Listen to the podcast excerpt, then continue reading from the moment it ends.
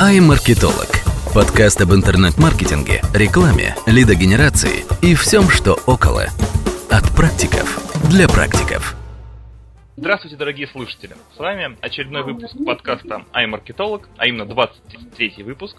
Меня зовут Юрий Васильчиков, я бессменный ведущий этого подкаста, а также по совместительству управляющий партнер интернет-агентства Эггару. Сегодня у нас весьма и весьма необычная э, тема. Как знают постоянные слушатели, обычно в конце подкаста я всегда спрашиваю гостей про тренды. Сегодня же о трендах у нас будет буквально весь э, выпуск. И это весьма необычно, но в то же время весьма интересно. А вторая необычность данного выпуска в том, что эта тема была предложена э, гостем, которого я на самом деле приглашал совсем на э, другую тему, но мне показалось, что поговорить о трендах, о будущем, о футурологии, если угодно, это весьма и весьма интересно. Поэтому с удовольствием представляю вам сегодняшнего гостя и эксперта. Это директор по продуктам и технологиям агентства M-Store э, Сергей Маршак. Сереж, привет. Здравствуйте, уважаемые подкаст-послушатели.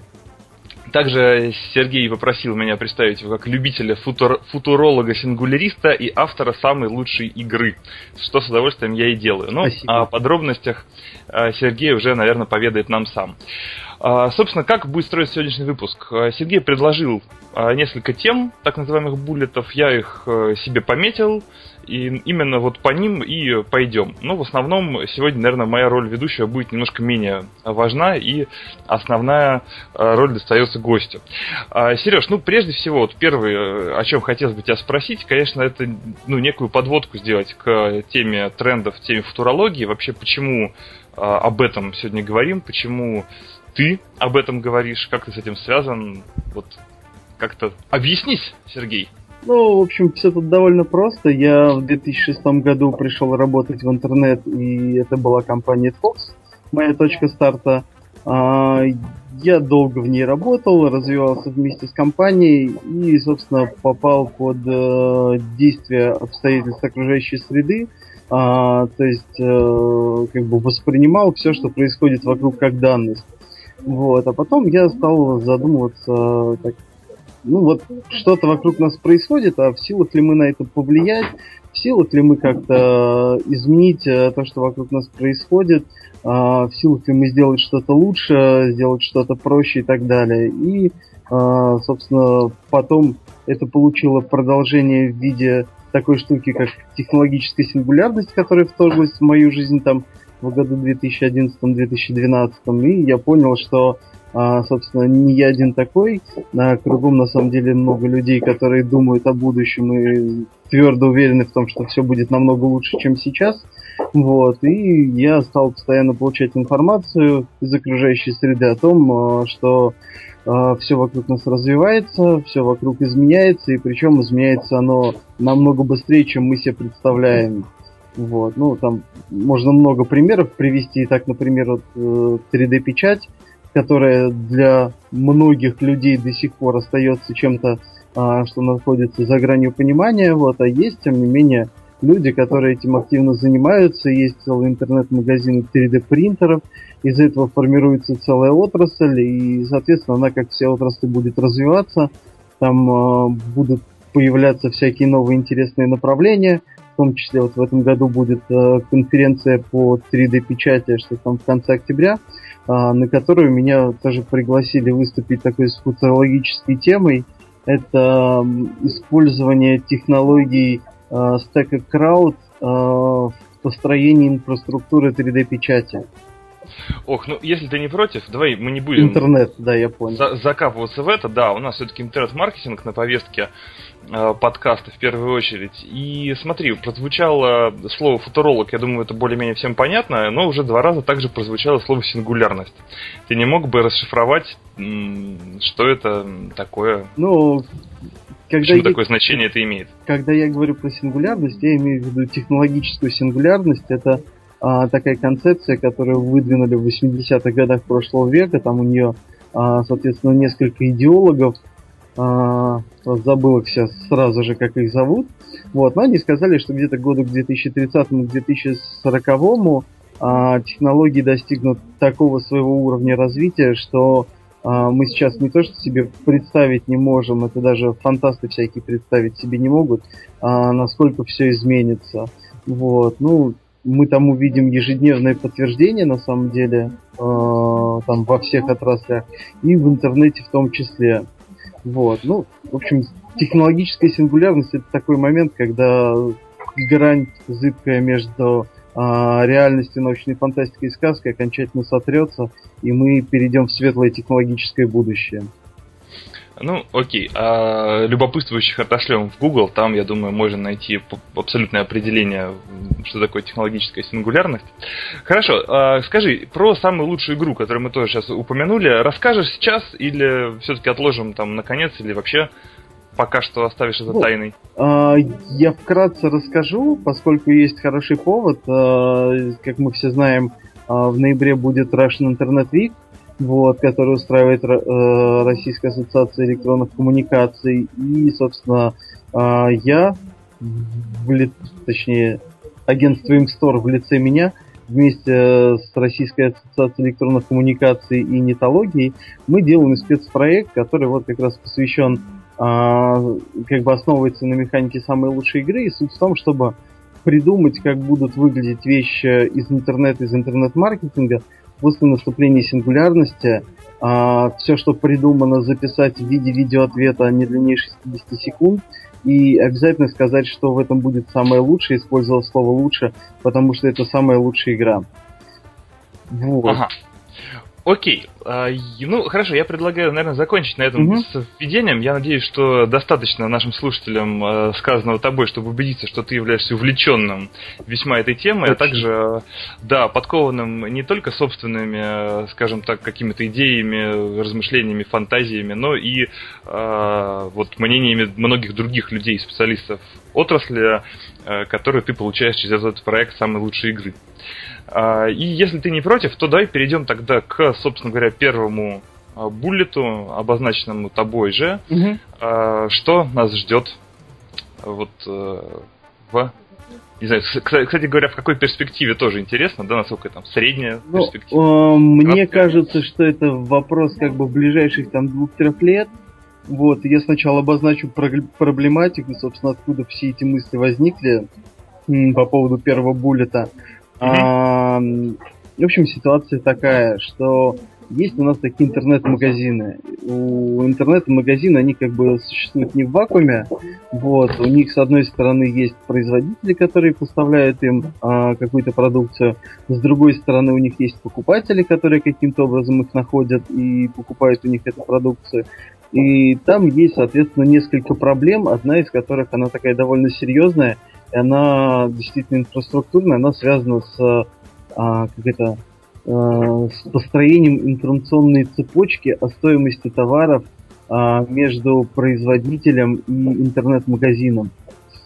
Именно о стоимости? Ну, тут речь идет, конечно, о прайс-листе, вот, и тут, тут проблема с прайс-листом в том, что, допустим, приходит прайс-лист от э, производителя в интернет-магазин, и в этом, в этом прайсе, собственно, все стандартные позиции, каким-то образом они там обозначены.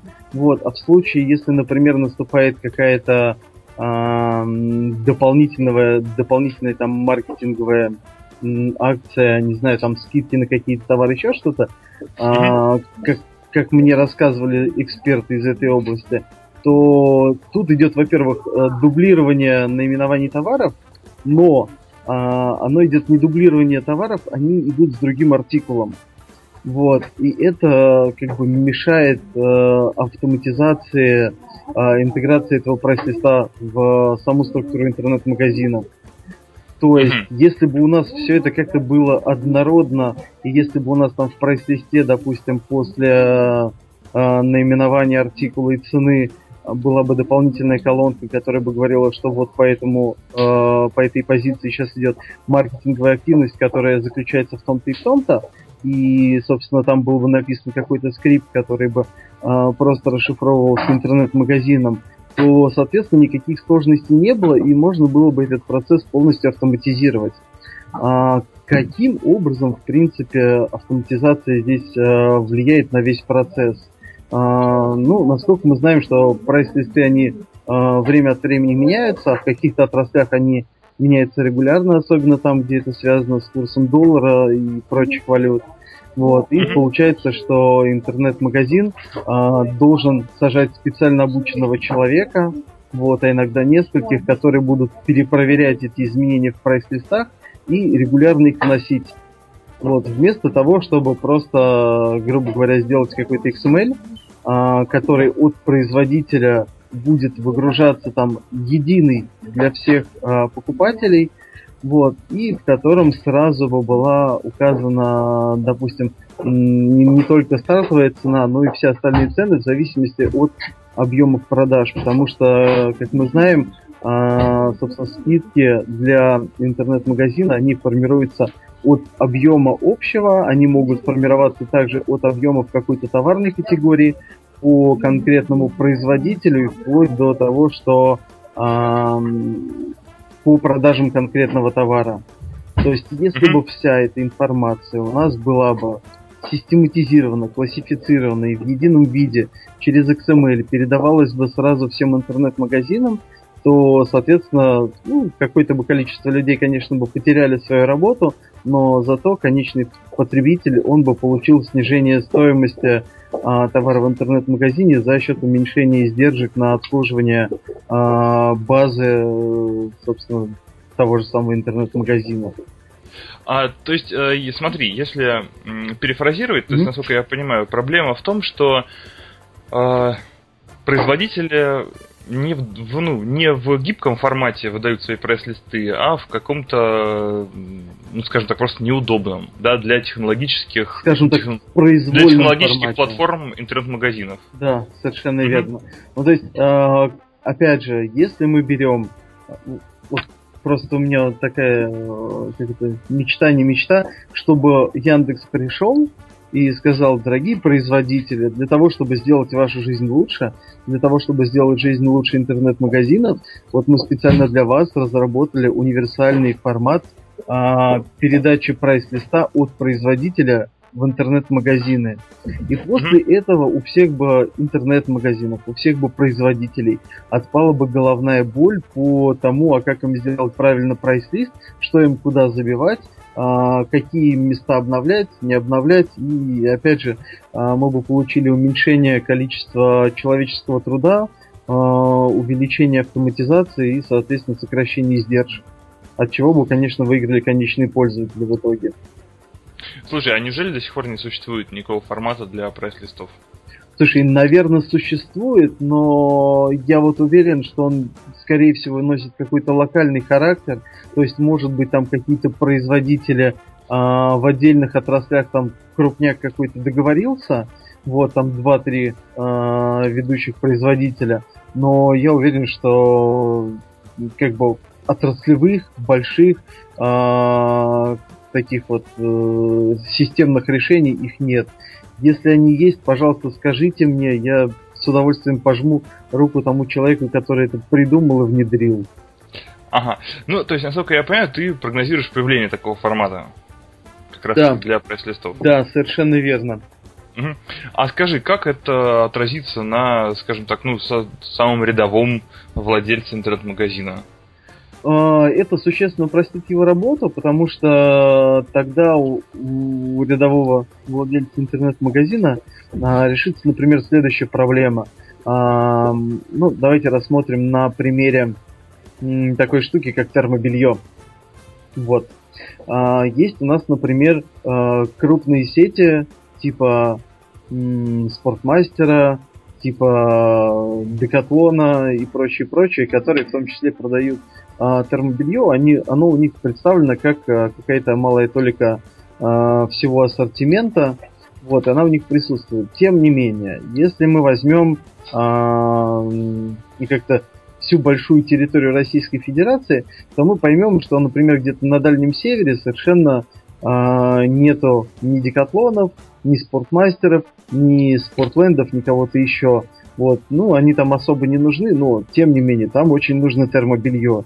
И тут мы понимаем, что есть возможность для формирования такого а, нишевого интернет-магазина, который бы продавал термобелье причем не абы какое, а термобелье, там, допустим, э, для сверхнизких температур, э, ниже минус 20, например. Вот. И вот для такого нишевого интернет-магазина, для него сейчас вот это большая, на самом деле, головная боль, а, связаться со всеми там производителями или с теми производителями, которые для него ближе, вот, и э, как бы сформировать свое товарное предложение, вот, и потом его еще регулярно нужно отслеживать, а, обслуживать вот эти вот а, прайс-листы, которые время от времени меняются, и, собственно, следить за актуальностью цен у себя в интернет-магазине. Это довольно частный пример, вот, который э, можно было бы решить, э, упростить, улучшить э, за счет такого отраслевого прайс-листа. Вот, но на самом деле таких э, ниш довольно много, потому что если мы возьмем что-то более широкое, например, товары для детей, то среди них есть э, такие нишевые интернет-магазины, которые продают, например, только подгузники, или которые продают только игрушки, или еще что-то такое. Вот для них, в том числе, это было бы очень таким полезным решением, которое э, упростило бы их существование в принципе. Ну, то есть те, кто сейчас составляет свой ассортимент из э, по всей, ну как бы судя по тому, что ты имел в виду, да, mm. из э, от разных поставщиков, от большого количества, да, да, и у них вот жизнь будет сильно упрощена. Да. А, хорошо, ну я так понимаю, что в связи с этим как бы делать-то сейчас особо ничего не нужно, нужно просто ждать, когда наступят лучшие времена. Ну, здесь, в общем, ситуация такая, поскольку, ну, ну то есть, с чем я столкнулся на практике, если мы сидим и просто ждем светлого будущего, то есть вероятность, что мы его просто не дождемся. Конечно же, нужно э, предпринимать какие-то шаги, лоббировать свои решения, обращаться к поставщикам, говорить им, что не могли бы вы вот под мои задачи э, сделать вот такое универсальное решение, обращаться к крупным игрокам-агрегаторам, которые работают со всеми там поставщиками или работают с интернет-магазинами, как-то, ну, собственно, влиять на обстановку своими силами. Вот. Иначе мы действительно имеем шанс э, не дождаться этого светлого будущего, а обслуживать прайс-листы, которые регулярно меняются в ручном режиме.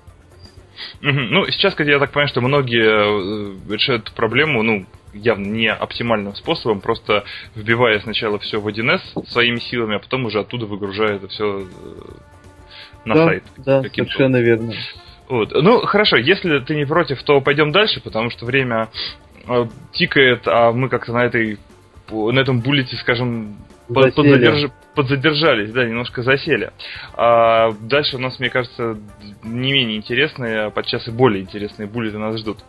А, про партнерские программы, вот следующее, что-то ну, там. Э, как бы он, он очень хорошо следует из первого пункта, то есть э, у нас есть, э, опять же, следующая проблема в том, что региональные интернет-магазины, и просто продавцы, у них может быть такая ситуация, что у них закупка у поставщиков, стоимость закупки, она выше, чем стоимость продажи того же товара у федеральных продавцов. Вот. И здесь возникает вопрос, что нам, возможно, нужны какие-то а, неценовые а, фактора для конкуренции. И каким образом это можно было бы решить? Ну, то есть, грубо говоря, у нас там есть какие-то интернет-магазины, и вот они хотят а, выделиться из, из общей толпы, они хотят как бы в чем-то обойти федералов, занять какую-то свою небольшую нишу и так далее. И в этом им могут помочь а, такие штуки, как магазины партнерских программ. А, в чем суть? А, в том, что, м, например, есть uh, всякие разные, опять же, uh, онлайн-игроки, для которых важны лиды, вот, которые хотят к себе каким-то образом привлекать клиентов, и они готовы там тратить на это какие-то деньги, большие или небольшие, вот, и соответственно, они готовы как-то делиться, разрабатывать какие-то конкретные маркетинговые программы, но у них нету площадки для того, чтобы делать это все, опять же, централизованно. И поэтому они там а, бегают, договорятся с одним интернет-магазином, с другим интернет-магазином, что вот вы продаете что-то там свое, и в нагрузку mm-hmm. даете что-то там наше. Вот. Но эту всю историю, опять же, хорошо было бы максимально автоматизировать, сделать из нее действительно магазины партнерских программ. Но сначала это, наверное, будут какие-то большие универсальные магазины партнерских программ, а затем они, опять же, начнут делиться, появятся какие-то нишевые, а, заточенные под конкретные отрасли и так далее. И, соответственно, а, интернет-магазины получат не ценовые факторы конкуренции, за счет чего они смогут выплывать, а те люди, которые для которых важны лиды, лидогенерация, они получат довольно широкую сеть для того, чтобы предлагать свои услуги, собирать контактные данные и вовлекать обычных пользователей как бы в свою воронку продаж и дальше их обрабатывать. Э, Сереж, слушай, я немножко не угнался за твоей мыслью. Ты не мог бы Извини. вот эту механику, механику, которую ты сейчас описал, как-то вот по шагам прямо прописать, чтобы всем идея стала понятна? Хорошо. А, возьмем да, ну, такой простой пример. А, есть курс английского языка Speak Up. Вот, угу, пикап. Да. Э... В Москве представлен довольно-таки широко, кстати говоря, да. даже вот наружной рекламой. Я вот не знаю, насколько там э, можно разглашать информацию о том, почем они лидов этих покупают или не покупают. Вот, но они это делают, грубо говоря, там в промышленных масштабах и потом э, собирают контактные данные и добивают их с помощью своего там контакт-центра, дозваниваясь и так далее. Вот, если они хотят э, получить дополнительный источник сбора лидов, они сейчас должны сами обра- формировать себе эту лид-генерацию, а, работать с лид-генерационными сетями, с обычными баннерными сетями, находить себе каких-то конкретных там партнеров, а, разовых или постоянных, и через них а, выстраивать отношения. Опять же, на это нужны довольно существенные человеческие ресурсы, вот, потому что один человек в единицу времени, он не может сделать очень много. Но если мы ему скажем, что, дорогой спикап, ты можешь, грубо говоря, свои виртуальные купоны на какие-то там разовые курсы или скидку на годовые там курсы, например, распространять через вот там 5000 интернет-магазинов, вот, то, соответственно, я думаю, спикап, наверное, будет этому рад, он будет готов там заплатить какую-то вменяемую сумму за каждого лида, тем более, что это будут, э, ну, например,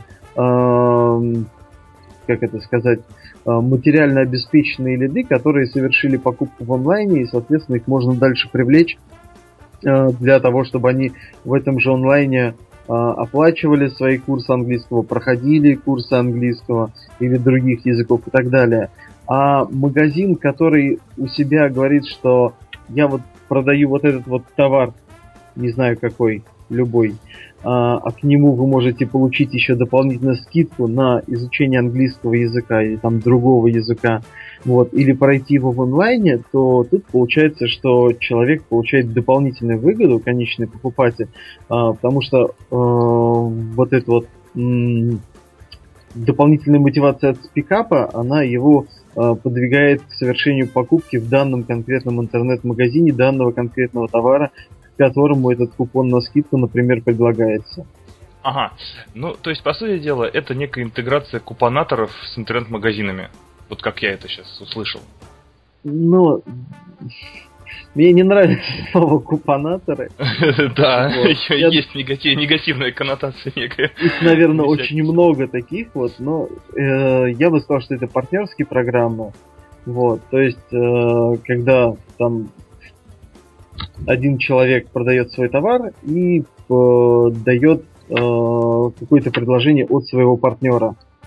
Uh-huh. Вот, причем это не обязательно может быть английский язык, это может быть даже скидка в каком-то в другом интернет-магазине. Например, если мы берем какие-то нишевые интернет-магазины, то есть у нас есть там вот все эти детские товары, причем в одном продается одежда, а в другом продаются подгузники.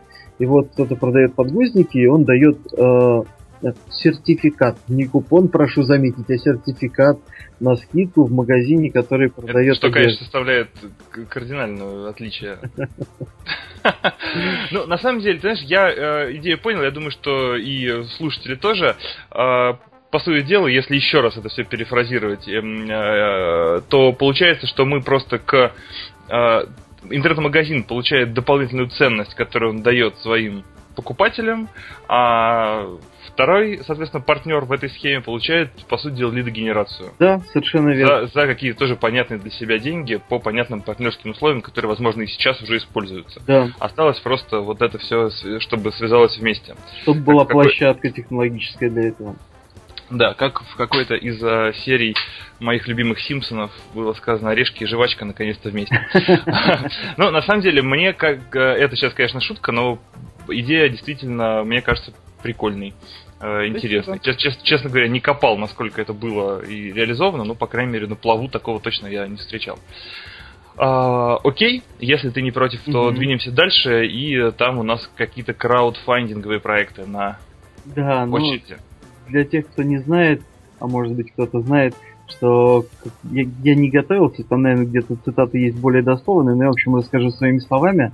А, что краудфандинг это такая технология, которая позволяет а, выпускать новые продукты за счет самих пользователей. То есть я прихожу, говорю, ребята, у меня вот есть новый клевый продукт, для того, чтобы его выпустить, мне нужно собрать такую-то сумму денег. Тем, кто даст там мне вот столько-то денег, я сделаю такие-то няшки. Тем, кто даст мне побольше денег, я сделаю няшки побольше. Ну а самым клевым перцем, которые сделают мне самые большие взносы, вот, я им дам вообще просто супер бонусный пакет там со всеми пирогами. Вот. Но на территории России сейчас э, две сильные платформы для краудфандинга. Это э, Планета.ру и boomstarter.ru. Вот. И там, в общем-то, жизнь как-то идет своим чередом. А, там они, собственно, развиваются, там есть какие-то новые всякие штуки прикольные. Но что касается конкретно вывода новых товаров, то а, я хочу заметить, что больше в этом продвинулся Kickstarter. Вот, и там действительно бывают какие-то новые клевые товары. То есть я в одно время столкнулся, что там а, продавали специальную наножидкость грязеотталкивающую, которую вы один раз там одежду пропитали, и больше вам никогда не нужно будет ее стирать. Мечта. Вот. А у нас пока там настольный... Для, для, для носков, мне кажется, это было бы классно. А, у нас же пока больше идет как бы в сфере услуг. А, там есть какие-то настольные игры, есть какие-то там социальные проекты. А что касается конкретно вывода новых товаров, то у нас с этим проблема. Ну, она, опять же, скорее всего, инфраструктурная тем, что у нас а, а, мало возможностей для кого-то организовать небольшое производство чего-либо. Mm-hmm. Вот, то есть у, у нас все привыкли, что если ты хочешь что-то производить, то не надо ничего производить, иди в Китай, там тебе все продают готового и много. Вот. Ну, а, кстати, в случае с твоим примером из Kickstarter, неужели там э, прям это было произведено вот не в Китае? О, я не знаю, где это было произведено, вот, честно говоря. Но я помню другой пример. Ладно, я про него помню, я не знаю, где его производили, поэтому я не буду никого вводить в заблуждение. Вот, но мне кажется, что все-таки в Америке там а, получше инфраструктура для таких малых средних производств, каких-то локальных а, выпусков чего-либо. Ну, да, может быть. Тут, ну, честно говоря, я, пожалуй, не возьмусь на эту тему рассуждать. А, ну, то есть, суть тренда, который ты описываешь, по сути дела в том, что а, краудфандинг станет а, одним из каналов не только привлечения средств под проект, но и, по сути, продвижения этого проекта. Да, совершенно что... верно. И в Америке сейчас а, действует это таким образом, что, грубо говоря, какой-то молодой проект приходит к инвесторам и говорит, вот дайте денег, а инвестор говорит, нет, мы тебе не дадим денег, иди на краудфандинг, вот там попробуй. Если тебя пользователи поддержат хоть как-то, то мы будем знать, что типа и вы готовы вкладываться в продвижение, и пользователям это нравится. Ну, то есть, грубо говоря, а, собственно, производители, бизнесмены, они как бы за свой счет а, тестируют а, свой продукт на какой-то вот выборки на целевой, там, нецелевой аудитории, проверяет, насколько это все стрельнет, для того, чтобы доказать инвесторам, что в них стоит вкладывать какие-то значительные деньги.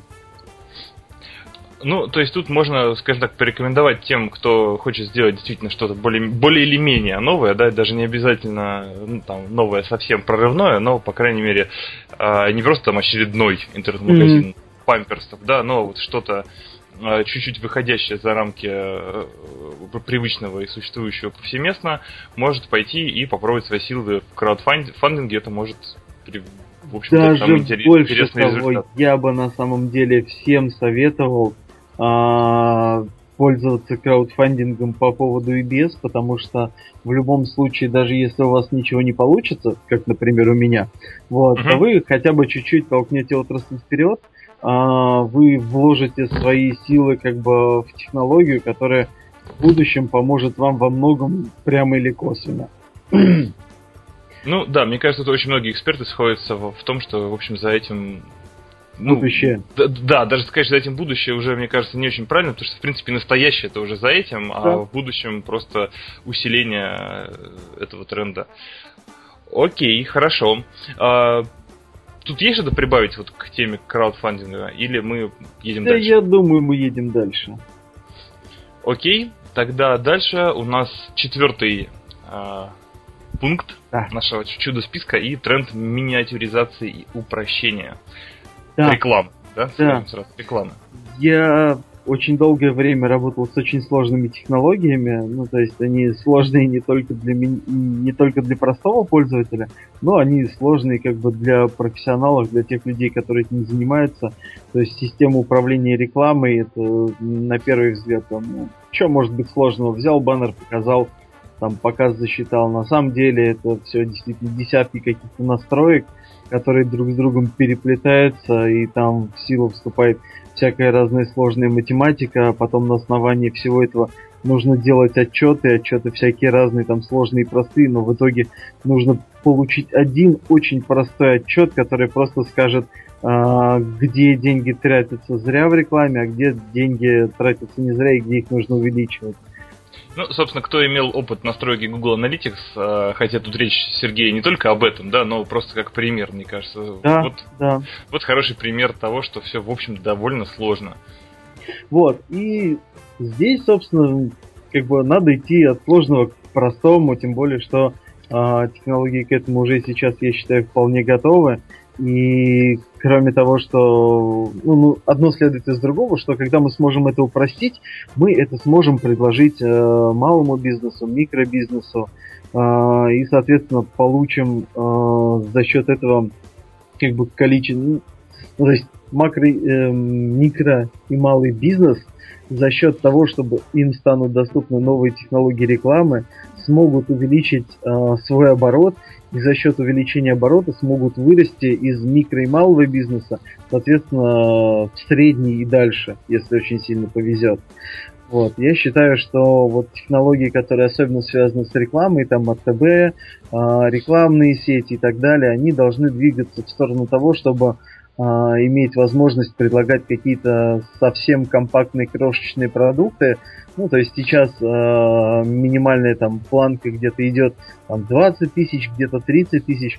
Надо понимать, что на старте э, некоторые там бизнесы могут дать там 5 тысяч рублей там. Если очень напрягутся 10 тысяч рублей, больше они ничего дать не могут. И вот нужно делать какие-то продукты, какие-то системные решения, которые могут э, позволить вложить маленький бюджет – э, очень четко посчитать, где конкретно он дает наибольший профит, вот, и, соответственно, перераспределить там, будем надеяться, увеличившийся уже бюджет э, с учетом этих корректировок. Вот. Ну, то есть, э, подожди, вот смотри, мне кажется, тут есть две, э, как бы две разных, два разных направления: упрощение и удешевление. Uh, уменьшение, есть, принципе, ведь... уменьшение чека, уменьшение порога вхождения, я бы сказал. Ну, в принципе, в директ сейчас никто не мешает вложить, там, хочешь 3000 рублей, пожалуйста, приходи, вот. Окей, будут, там, не вопрос. Будут, Нет, нет, директ хорошо, но мы же знаем, что там совершенно не в каждой категории а, на эти 3000 можно купить сколько-нибудь значимое количество аудитории. И не факт, что она отработает как нужно. И чтобы это еще отработало как нужно, чтобы ты посчитал, как это отработало, тебе тоже нужно вложить какие-то там э, свои усилия, э, время, понять, как это работает, обучиться там, желательно даже на какие-нибудь э, курсики сходить или видео в YouTube посмотреть. Поэтому с полпинка, конечно, ты можешь вложить эти 3000, но вариант, что у тебя типа получится сработать под дурачка и тут же э, привлечь себе на 3000 рублей 10 тысяч клиентов, это очень маловероятно. Ну, я-то это, конечно, прекрасно понимаю. Mm-hmm. На самом деле, это, в принципе, классический случай, когда делается какая-то площадка, там, сайт, не сайт, не пойми что, э, который может претендовать в лучшем случае на конверсию 0,0, mm-hmm. ну, хорошо, по 0,5%, приносится там 3, 5, 10 тысяч рублей в контекст, все это сливается по 500 рублей за клик, и ой, и ой, да, а, собственно говоря, в результате. А, поэтому я всецело мне нравится, точно ты говоришь, упрощение, там, результативность, даже с маленьким бюджетом, но как-то очень абстрактно. Мы можем, то есть, есть ли что-то конкретное, что ты в этом направлении можешь, э, там, ну, не знаю, если не предложить, то, по крайней мере, вот видишь ли ты какое-то конкретное ну, решение? Ну, Потому что я бы... пока что это абстрактно. Я бы сказал так, что у нас есть э, там ну, собственно, продукт, над которым я сейчас работаю, он, правда, нацелен на средний и большой бизнес, но я рассчитываю, что в какой-то перспективе сможет, э, может случиться так, что можно будет его заточить и под малый, и под микробизнес. А у нас есть, а, например, рекламная сеть Соловей, у нас есть рекламная сеть Каванга, у нас есть э, Google, как он там называется, контекст. У нас есть Яндекс контекст. И нам... AdWords. Это... Google AdWords, Яндекс, Яндекс ага. да, совершенно верно. Я просто это перенервничал, у меня все сразу из головы вылетело. А, мы берем, короче говоря, вот у нас есть, мы накопили каким-то образом там 10 тысяч, вот, и мы берем по две с половиной тысячи, раскладываем по всем этим источникам, но сначала нам нужно сделать подготовительную работу. То есть мы берем а, какой-то там пиксель-контейнер или вот Google Tag Manager там тоже можно его под это задействовать. А, мы должны были бы, если бы такая возможность прямо сейчас была, а, взять по пикселю у этих рекламных систем, расположить их у себя на сайте. А, и эти пиксели, они, собственно, вызываются, когда пользователь заходит на сайт, они смотрят, что это за пользователь, в какой категории его можно отнести, где он бывает, какие у него там, не знаю, поведенческие особенности и так далее. И каждая система оценивает этот трафик и соотносит его с тем трафиком, который у нее есть. И она говорит, ну вот я мог бы предложить там, не знаю, на две с половиной тысячи рублей э, трафик вот в таком-то разделе, там, допустим, по 50 рублей за клик. Ну, в принципе, уже неплохо. Там 50 кликов получается. Там э, для большой статистики мало, но в принципе для того, чтобы оценить на старте эффективность, достаточно. Вот. И мы, допустим, там в другой сети тоже мы по 50 закупаем, где-то еще там мы по 40, в Яндекс Директе, например, по 30. Вот. И мы закупили этой рекламы, которая очень хорошо, если бы она там формировалась автоматически. Например, э, есть такая система К50, которая позволяет там э, брать готовые объявления и заменять там существующие слова словами, синонимами там и прочими и прочими, и расширять количество э, этих самых ключевиков и количество объявлений, mm-hmm. которые, собственно, демонстрируются. А здесь для конкретно контекста должна быть система такая, что э, какой-то краулер пробегается по твоему сайту, смотрит, к какой категории он относится, э, смотрит, каких ключевиков у тебя больше, э, каким-то образом там э, подбирает, э, соответственно, э, снипеты, mm-hmm. наиболее результативные, учитывая, что Яндекс уже сделал автопоэта, то я рассчитываю, что с автоснипетером у них тоже все будет хорошо рано или поздно. Ну, у них, собственно, уже есть автоснипетер, это их поисковый, алга... поисковая машина. Ну, как вот, таковая. Тем более, вот, осталось только дать эту технологию широкому кругу, вот, и, соответственно, чтобы они дальше этим пользовались. Вот. Мы делаем большое количество, ну или какое-то количество этих а, объявлений автоматически. А, в рекламных системах, допустим, мы там разместили баннеры, и тот пиксель, который мы ставили в самом начале, и через который у нас а, вызывались пиксели всех систем для того, чтобы понять, какую аудиторию мы где можем взять, этот же пиксель, он, а, собственно, сравнивает с какого источника у нас приходит больше пользователей, которые совершают покупки. Вот. И в одном интерфейсе, в принципе, достаточно предоставить информацию, что вот там было 20 кликов каждой системе, они стоили столько-то, и в среднем у нас конверсия с каждого источника получается, вот там, например, здесь 500 рублей, здесь 1000 рублей, здесь 750 рублей. И для рекламодателя становится понятно, то есть там, где большая стоимость э, конверсии, он, соответственно, этот источник зарезает или уменьшает его или оптимизирует. А там, где низкая стоимость конверсии, там, соответственно, все те же шаги, но там увеличение бюджета, соответственно, там работа над э, оптимизацией, чтобы еще э, больше снизить стоимость э, конверсии и прочие всякие шаги. Другое дело, что это можно делать пока что в ручном режиме, а очень хорошо, если бы это можно было бы делать в автоматическом режиме. Ну, то есть, если упрощенно, можно это назвать э, неким перформанс-маркетингом для микро и малого бизнеса, да, то есть то, что сейчас активно продают крупному и среднему бизнесу под названием перформанс-маркетинг, э, то есть маркетинг, который... Э, Продающий. Так, работающий, да, продающий, эффективный, там, результативный и так далее. А, сделать вот с подсчетом всего и вся, воронки, всех уровней, роме и так далее. А, то же самое сделать полу, в полу или абсолютно автоматизированном виде для микро и малого бизнеса. Да, и убрать да? оттуда все лишние цифры, чтобы люди просто, не знаю, им там... Кнопка бабло, короче, вот, получится. Да, тогда. совершенно верно. Ну, Нет, ну что в каком-то виде это, это можно... утопично, по-моему. Это в каком-то виде это можно на самом деле сделать сейчас для, там, не знаю, для тизерных сетей, у которых там низкая стоимость клика, там взять чуть-чуть контекста и работать там, например, не с несколькими там десятками и сотнями объявлений, а, например, использовать там 5-6, вот, и в принципе это уже будет довольно показательно, и можно это все как бы сагрегировать и работать там через э, там и Driver Fox, и Planning, там аналогичные системы, и все это считать. Единственное, что это будет в ручном режиме, но это все равно будет лучше, чем без него. Хорошо, Сереж, давай да. вот немножко отвлечемся от текущих технологий и как раз немножко подискутируем о вот будущем, да? Давай. Я тебе позволю себе немножко тебе поопонировать. Давай. Потому что смотри, а, дело в том, что привлечение клиентов это, в общем-то, одна из очень важных функций бизнеса. И если вдруг получится такой сервис, где действительно, ну вот да, э, мечтаем о прекрасном будущем, и там есть такой сервис, который любая, там, не знаю, Маша Иванова может зайти э, без какого-либо знания интернет-маркетинга, инструментария и так далее, нажать кнопку бабло, ну, введя там, не знаю, свои какие-нибудь товары, там, ну, вот что-то такое, да, как бы обозначив свою нишу, свое предложение, и получить, соответственно, суперски настроенную, простроенную интернет-рекламу. А как будут э, такие рекламодатели друг с другом, в принципе, кон- конкурировать? То есть, вот, э, если их будут тысячи или десятки тысяч? Ну, это на самом деле все очень просто, потому что мы уже говорили про магазин партнерских программ это раз.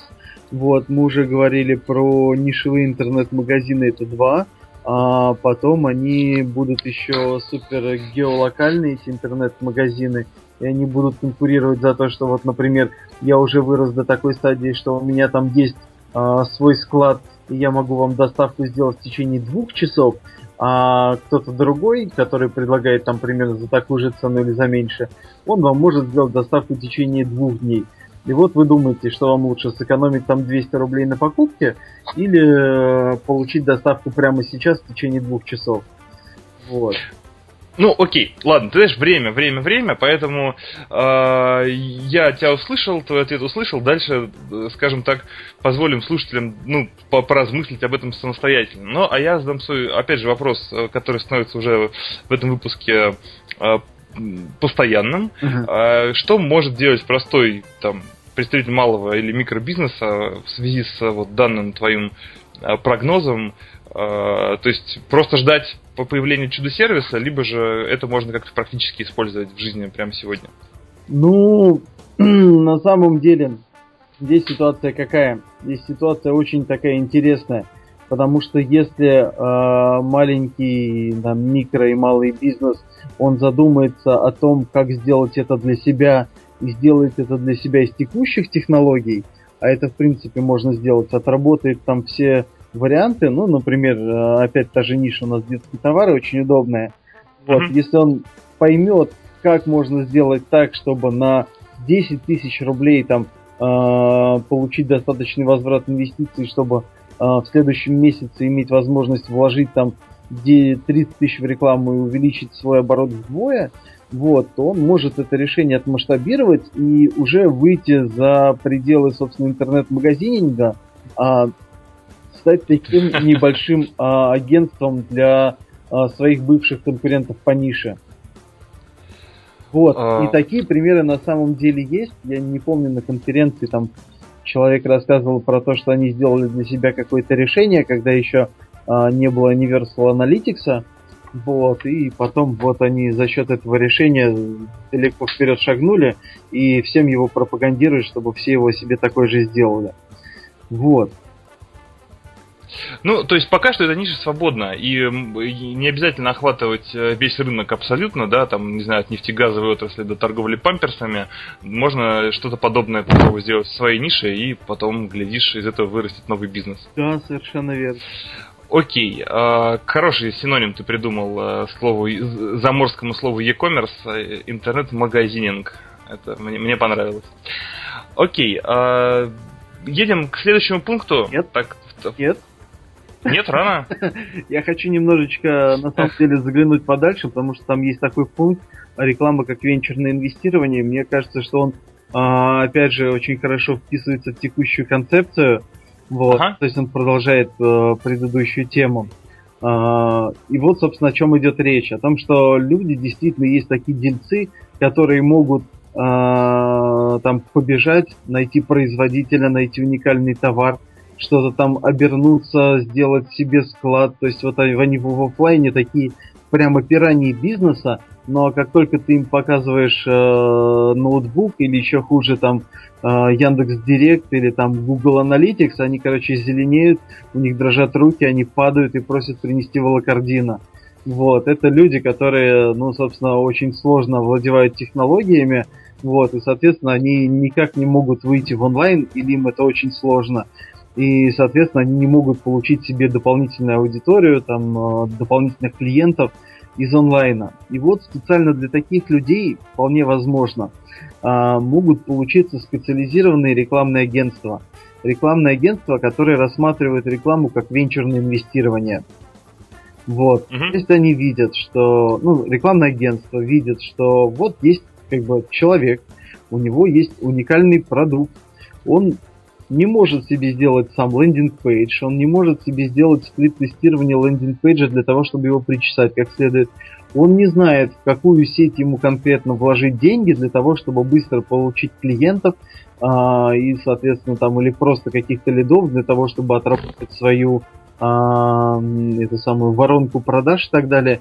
И вот они могут в данном случае найти друг друга, и если это агентство действительно рассматривает рекламу а, уникального такого проекта, как венчурное инвестирование, они могут даже на первых порах там вложить какую-то сумму, там от 30, например, до 100 тысяч рублей, но, естественно, тут должны э, быть определенные условия, что если там, грубо говоря, мы начинаем вместе работать, то мы работаем вместе не меньше года, и сразу, представьте, работа там э, рассматривается э, весь жизненный путь, и, например, мы говорим, что мы работаем с вами вот так-то и так-то, мы там на вложенные деньги обещаем вам привести там такое-то количество клиентов, вот, а вы взамен за это ежемесячно увеличиваете свой бюджет вот на столько-то или даже во столько-то раз, а мы, соответственно, сдерживаем свои обещания по а, количеству клиентов, которые мы приводим. И тут уже, соответственно,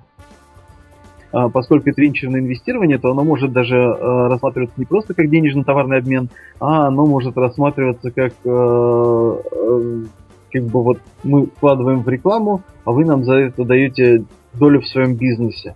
А, я знаю, что есть уже как бы схожая схема в большом бизнесе, то есть там, например, не знаю, там Сапатола, Мада, а, которые на определенном раунде инвестиций, они получают деньги только под маркетинг взамен на долю в своем бизнесе.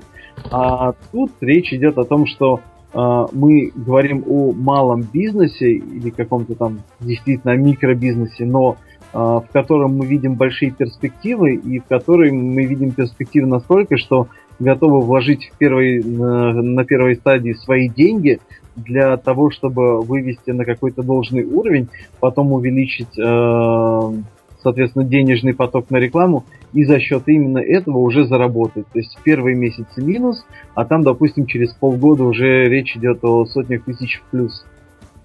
А, слушай, знаешь, очень интересно, что я об этом заговорил, потому что у меня на самом деле есть подобный опыт, а, причем достаточно массового, массового сотрудничества вот по подобной схеме.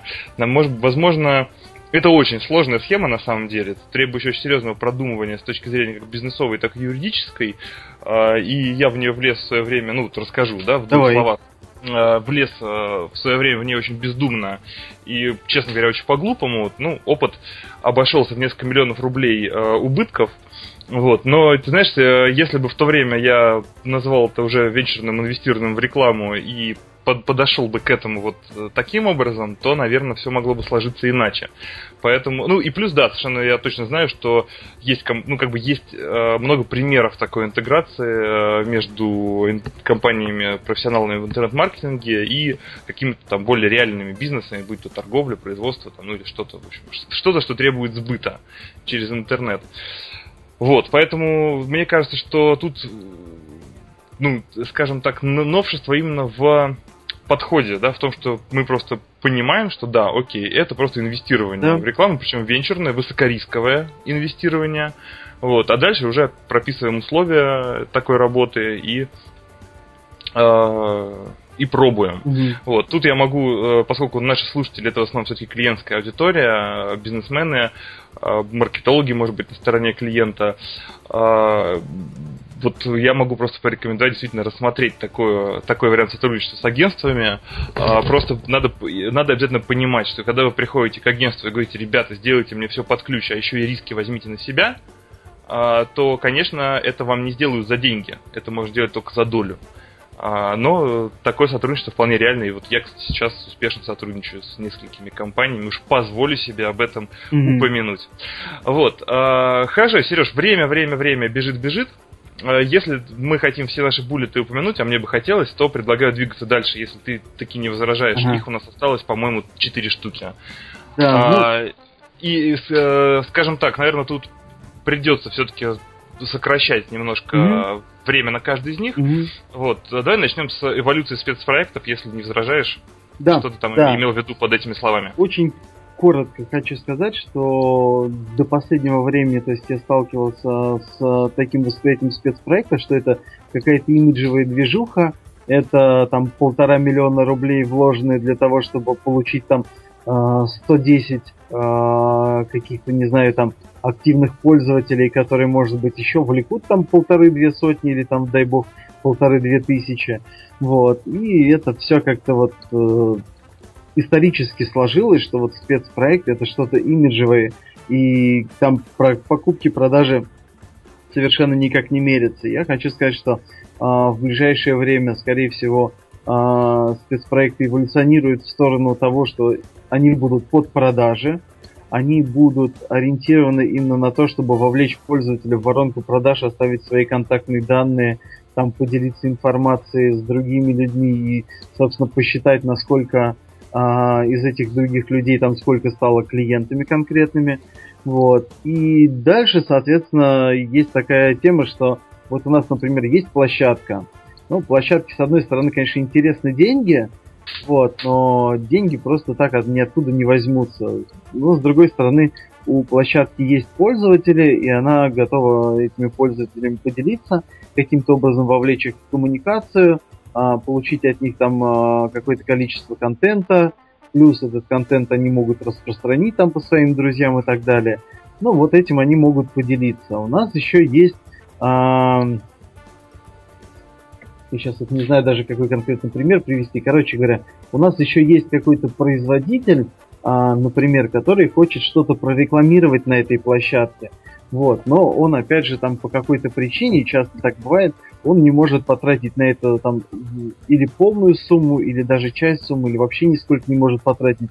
Вот, но он точно видит, что вот на этой площадке есть его аудитория, и он каким-то образом мог бы вот с ней поделиться э, своим товаром, вот, и, соответственно, от этого было бы всем хорошо. И тут становится понятно, что а, чтобы у нас вся эта схема заработала, откуда-то должны взяться деньги. Вот, и эти деньги, соответственно, их нужно брать откуда-то с третьей стороны, вот, которая была бы заинтересована вот непосредственно в пиаре, которая была бы заинтересована, а, возможно, в товаре, и которая была бы заинтересована в пользователях, которые есть на этой площадке. И таким образом у нас а, получалось бы трехстороннее взаимодействие, где одни люди предоставляют площадку и пользователи, вторые предоставляют а, там товары и услуги, вот, а, ага. а третья сторона у нас предоставляет деньги для того, чтобы у нас все это можно было соорганизовать и оплатить там, э, грубо говоря, работу площадки по организации этого спецпроекта. Вот, и чем дальше, тем будет сложнее, и тем больше спецпроекты подобные они будут э, именно выстраиваться под продажи и под большее количество взаимодействующих лиц. То есть там вместо одного товара там будет несколько. Опять же, люди, которые будут приносить, э, которые будут должны заплатить там деньги за то, чтобы все это заработало, их там будет две компании, три больше. В общем, у нас вот тренд усложнения спецпроектов. А, подожди, давай переведем на русский язык. То есть, смотри, если раньше какая-то компания брала, например, делала промо-сайт с какой-нибудь флеш-игрой, чтобы продвинуть там, я не знаю, какую-нибудь лотерею, окей, под крышечкой своего газированного напитка, например, да? да? Мы это можем назвать спецпроектом, правильно? Да. Вот в твоей, в твоей классификации. А, раньше эта компания самостоятельно разрабатывала площадку, придумывала акцию, вкладывала деньги и как-то взаимодействовала со своей аудиторией таким образом, то ты видишь, э, скажем так, эволюцию вот этого процесса, и теперь эта компания, вот кого она привлекает, на какие роли, вот конкретно, вот давай вот этот кейс только переложим на твою модель. А, ну, самое первое, что желательно, чтобы это все где-то было на готовой площадке с готовой аудиторией. Ага, так, вот. берем, окей, берем, не знаю, футбольный, футбольный сайт какой-нибудь. Футбольный... Спортсру э, давай возьмем. Спортсру, да, значит, окей, приходит э, условная Кока-Кола к условному Спортсру и... Подожди, у Кока-Колы-то есть деньги. Вот в чем проблема. Нужно искать кого-то, у кого нету денег. Так, вот. значит, приходит Coca-Cola к Sports.ru, им нужен кто-то без денег, ну, например, э, э, интернет-магазин памперсов. Ты ставишь такие задачи, с которыми я не могу справиться. А, ну, подожди, подожди, сейчас, сейчас, сейчас, секундочку, у меня просто... Просто нужен, нужен живой пример, потому сейчас. что иначе не очень понятно. Сейчас, подожди, у меня недавно была задача, я сейчас попытаюсь себе вспомнить. Короче говоря, есть площадка, на которой должны встретиться инвесторы и бизнес-ангелы всякие, ну, такие с маленькими объемами денег. Они ага. должны встретиться с а, бизнесом малым и микро, вот, который готов эти деньги взять, вложить в себя и сделать какую-то выгоду. Вот. И, собственно, тут вопрос, во-первых, где взять эту аудиторию, а, потому что площадка еще пока без аудитории. Вот, и как их всех заинтересовать. И тут нужно, чтобы площадка договорилась с каким-то м- производителем софта или чего-то такого полезного для малого бизнеса. Ну, то есть там всякие разные есть штуки. Я, например, думал про э, систему учета рабочего времени для микро и малой организаций. Э, не, не, не, ну, CRM какие-нибудь. Вот Даже не CRM, а вот именно учет времени, потому что я не нашел решения для себя. Я mm-hmm. подумал, что вот было бы клево, если бы кто-то взял, это сделал. Тайм-трекеры. Вот, да, и... Давай, я тебе за выпуском порекомендую пару хороших программ. А, а я тебе потом скажу, почему они не подходят для моей задачи, так что предлагаю. Вот. Какой у тебя хороший звонок на телефоне? Спасибо. Главное, мне все звонят, что-то я забыл звучный режим поставить. Сейчас я исправлюсь, секундочку, буквально. А, вот. А, так, итак, у нас есть площадка без аудитории, у нас есть аудитория, которую где-то нужно взять, и, соответственно, должен быть какой-то производитель а, какого-то софта или чего-то полезного для, мак- э, для малого бизнеса, чтобы его, его привлечь на эту площадку. И вот а, именно... И он выступает как рекламодатель и, он как, да. и, и спонсор, условно говоря. Да, совершенно верно. Но тут вопрос в том, что в первую очередь у нас на самом деле была заинтересована площадка, и она выступает инициатором всей, всей этой рекламной движухи.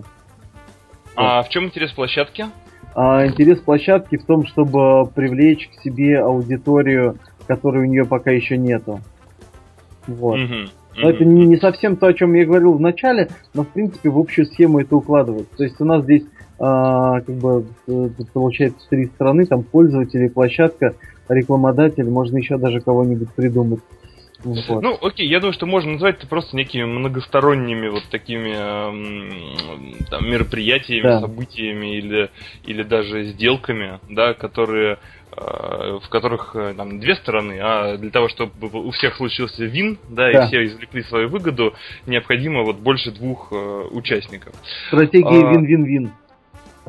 Вин-вин и вин в периоде. Хорошо. А, Сереж, э, не хочется сильно затягивать по времени, поэтому, если ты не против, я предлагаю а, буллет с пер- с персонализацией отбросить, Да. потому что, в принципе, про нее говорится практически в каждом из Да. а, выпусков моего подкаста. Понятно, что нас ждет персонализация везде и всюду в интернете, и все будет под нас, для нас, и а, сознанием всей нашей э, подноготной, простите Да. за такое выражение. Вот. а у тебя тут есть а, осталось два, кроме этого, вот, неозвученных буллета, которые мне очень интересны. А именно, куда движутся рекламные агентства и что есть реклама на самом деле, и чем она будет через 10-15 лет. Если бы ты смог как-то, ну, Коротко. не знаю, объединить, не объединить, но, в общем, вот да, как-то более-менее увязать эти два, э, эти две темы, два тезиса и рассказать о них, то было бы очень классно. Очень постараюсь. Ну, в общем, куда движется рекламное агентство, тут, э, на мой взгляд, все довольно понятно, что рано или поздно все будет автоматизировано на 90% и даже больше, и роль рекламных агентств, она сведется к креативу, то есть именно к креативу, к тому, как нам правильно построить коммуникацию а, многоходовую, в какой последовательности, то есть сначала нужно SMM запускать, или сначала там нужно контекст запускать, или сначала нужно медийку запускать, и вот они все это придумывают, как это правильно замиксовать, какой сделать креатив для того, чтобы у нас, а, соответственно, меньше была стоимость э, заказа и большее количество заказов в принципе. Вот. Мгм. То есть- Слушай, а вот э, ну, тут, опять же, можно сразу Да. немножко поопонирую. А тебе не кажется, что все-таки между, там, ну, вот возьмем биз- бизнес в лице, там, не знаю, владельца, предпринимателя, да, и кого-то, что даже если пред- предположить, что наша сингулярность свелась как, как к волшебной кнопке бабло в Ага. интернете, то все равно этот самый владелец э, не всегда захочет нажимать ее своими руками, потому что слишком занят там и так далее. И все равно потребуется, ну, некая прокладка, либо в виде э, штатного, штатной единицы какой-то, там, маркетолога или там, не знаю, веб-мастера какого-нибудь Мгм. в более простых случаях, а, который может заменить агентство. То есть оно выполняет просто функцию взаимодействия с э, платформами, с площадками, ну, или как-то с сервисами, плюс, может быть, некую обучающую функцию на, на себе по-прежнему будет тянуть. Ну, помимо креатива, который, да, с которым я, конечно, согласен на 100%. Ну, у нас сейчас такая структура рынка, в принципе, которая тормозит сама себя, если мы берем такие вот э, долгосрочные перспективы, что у нас, конечно, получится автоматизировать практически все. Мгм. Вот. И действительно, у нас, несмотря на это, будут необходимы какие-то люди, которые будут за владельца бизнеса нажимать кнопку бабло и все такое прочее. Ага. Вот, но... ну, В общем, здесь довольно много переменных, вот, поэтому я и не возьмусь э, говорить, как это все будет. Э, я уже даже сбился, пока думал над этим вопросом. Сбился там, с чего все началось. Э, Началось всё с того, что ты сказал, что э, функция агентства Да, сведется креатив. к креативу. Мгм. Вот, ну, ну да, будет креатив, да, все-таки люди какие-то останутся, потому что я думаю, что там ка- какие-то люди на стороне рекламодателей будут нужны для того, чтобы все это контролировать процесс и там рубить коррумпированность на корню. И в агентствах останутся какие-то люди, которые все-таки кроме креатива там будут а, что-то делать в плане технологий. Но а, я думаю, что там Яндекс, Google и там все, все, все остальные, а, которых не так много, они в ближайшее время а, сделают все-таки эту волшебную кнопку и все станет намного лучше. Ну, то есть, условно говоря, останутся менеджеры, останутся креативщики. Да. да? Причем в, креатив, в креативщиков можно включить там и э, дизайнеров, программистов тоже, и копирайтеров. Да. Но прослойка, скажем так, э, ну как вот э, там тех людей, которые управляют контекстной рекламой, например, да, вот, э, вот ты вот. предполагаешь, что эта прослойка будет смыта да. прогрессом. Да. Угу. Окей, хорошо. И тогда вот э, последний буллет это что же есть реклама на самом деле. Он меня интригует с самого начала, я прямо с нетерпением. Мы долго к нему шли. Да. Вот, и я сейчас как бы поделюсь своим самым сокровенным, что я много думал на эту тему, и все-таки, а, если мы возьмем рекламу в самой сути, то реклама это на самом деле информация. Вот. И в какой-то определенный момент времени, я предполагаю, что он может наступить, а, у нас, грубо говоря, вся эта монетарно-денежная система схлопнется и перестанет существовать сама по себе. Угу. Вот. И у нас реклама... Думаешь, доживем?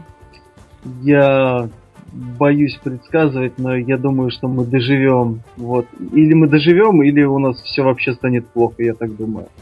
Так, вот. окей. Ага. И в какой-то в определенный момент э, у нас э, станут м- как это работать только те технологии, только те части там бизнеса, те отрасли, э, которые приносят какую-то пользу, кроме дополнительной какой-то стоимости. Вот. И все те э, люди, которые занимаются рекламой и которые занимаются рекламой, э, там, грубо говоря, на уровне торговли скидками и прочие всякие дела, они сами по себе исчезнут, и останутся только те люди, которые действительно занимаются технологиями, э, которые занимаются креативом, которые делают так, чтобы нужные люди увидели нужную информацию в нужное время. Вот. И вот это действительно сложная задача, потому что когда мы убираем из всего этого деньги, то в некоторых местах начинает быть непонятно, как это вообще все будет работать. Вот. Но я очень рассчитываю, что я или мне кто-то все расскажет, как это будет работать, или я доживу до того момента, когда оно все будет работать, как я себе представляю, вот, или там случится еще какой-то третий вариант. Ну, в общем, э, реклама через 10-15 лет действительно станет э, инструментом по доставке информации, очень сильно разовьется математика, просто неимоверно, и всякие технологии lookalike, которые сейчас там так или иначе там худо или бедно работают, они, в общем, станут самыми передовыми, э, самыми надежными, самыми хорошими и будут вот в нужный момент времени к тебе приходить и говорить, что чувак, я знаю, что тебе нужно. Ты будешь смотреть и будешь понимать, да, это действительно то, что мне нужно.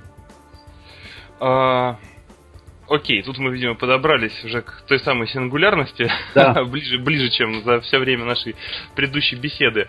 А, ну, ты вот указал в, своем письме, что 10-15 лет ты видишь горизонт. Мне, честно говоря, кажется, ну, не знаю, даже оптимистичным или пессимистичным, Нет, ну... ну, в общем, смелым прогноз, что через уже 10-15 лет, в общем, не, так, э, не такой длительный горизонт, у нас не будет денег, это как-то, ну... Вот мне почему-то в это верится слабо, честно говоря. Не знаю, хоть, хоть я и э, Оптимист? не считаю себя футурологом, скажем так, большим. Вот, хотя, наверное, это было бы интересно. Ну, я, в общем, могу на самом деле э, привести как бы там, то, на чем я основываюсь, то что вот ты, может быть, не знал, но есть такой Рэй Курцвелл, который говорит, что там через 5-10 лет у нас будет облачный мозг, вот, и у нас будет неокортекс, который будет связан с э, каким-то облачным неокортексом, и мы будем задействовать какие-то мыслительные и аналитические способности, если у нас их не хватает из облака, вот. И как бы он довольно убедительно об этом говорит на конференции TED. Вот. А я еще недавно читал про материалы, которые крепче алмаза, вот, которые тоже из углерода, вот, и которые тоже просто нахрен разбивают там все представление о том, э, грубо говоря, что такое материаловедение и так далее. Вот. И я думаю, что в ближайшее время нас ждет такое количество уникальных, удивительных всяких открытий, что там отмена денег через 15 лет это все покажется просто фигней. Цветочками. А, ну что ж, в любом случае, согласен с тобой полностью, что живем в интересное время. Кстати говоря, слышал, э, вот это, видел, точнее, выступление, про которое ты сказал по поводу облачного неокортекса, но, да. честно говоря, давно и как-то, ну, может быть, меньшее влияние на меня это произвело. Вот, ну да ладно. Э, Сереж, спасибо огромное. Я думаю, что много интересного прозвучало. Я на самом деле могу сказать точно, что я даже для себя сделал несколько очень интересных э, ну, пометок, выводов и э, идей, подчеркнул из нашей беседы. Так что точно она пошла не зря. Вот. Э, я надеюсь, в следующий раз мы увидимся, услышимся, точнее, да. еще. Да, поговорим уже о приземленном, о том, о чем собирались изначально. Вот, э, слушателям я напомню, что сегодня в гостях у меня был директор по продуктам и технологиям агентства M-Store, а также любитель-футуролог-сингулярист и автор самой лучшей игры Сергей Маршак. Юра, спасибо огромное. Всем привет. Да, Сереж, длинный у тебя, длинный у тебя список регалий. Все, друзья, а, слушайте нас, а, подписывайтесь а, в постере, подписывайтесь в iTunes, а также заходите на нашу группу в Фейсбуке, которая, честно говоря, пока что еще не ожила, но я очень надеюсь, что каждый из слушателей внесет свой вклад, и такие у нас там жизнь затеплится. И все, прощаюсь с вами, до следующих выпусков. Пока-пока. Пока. -пока. Пока.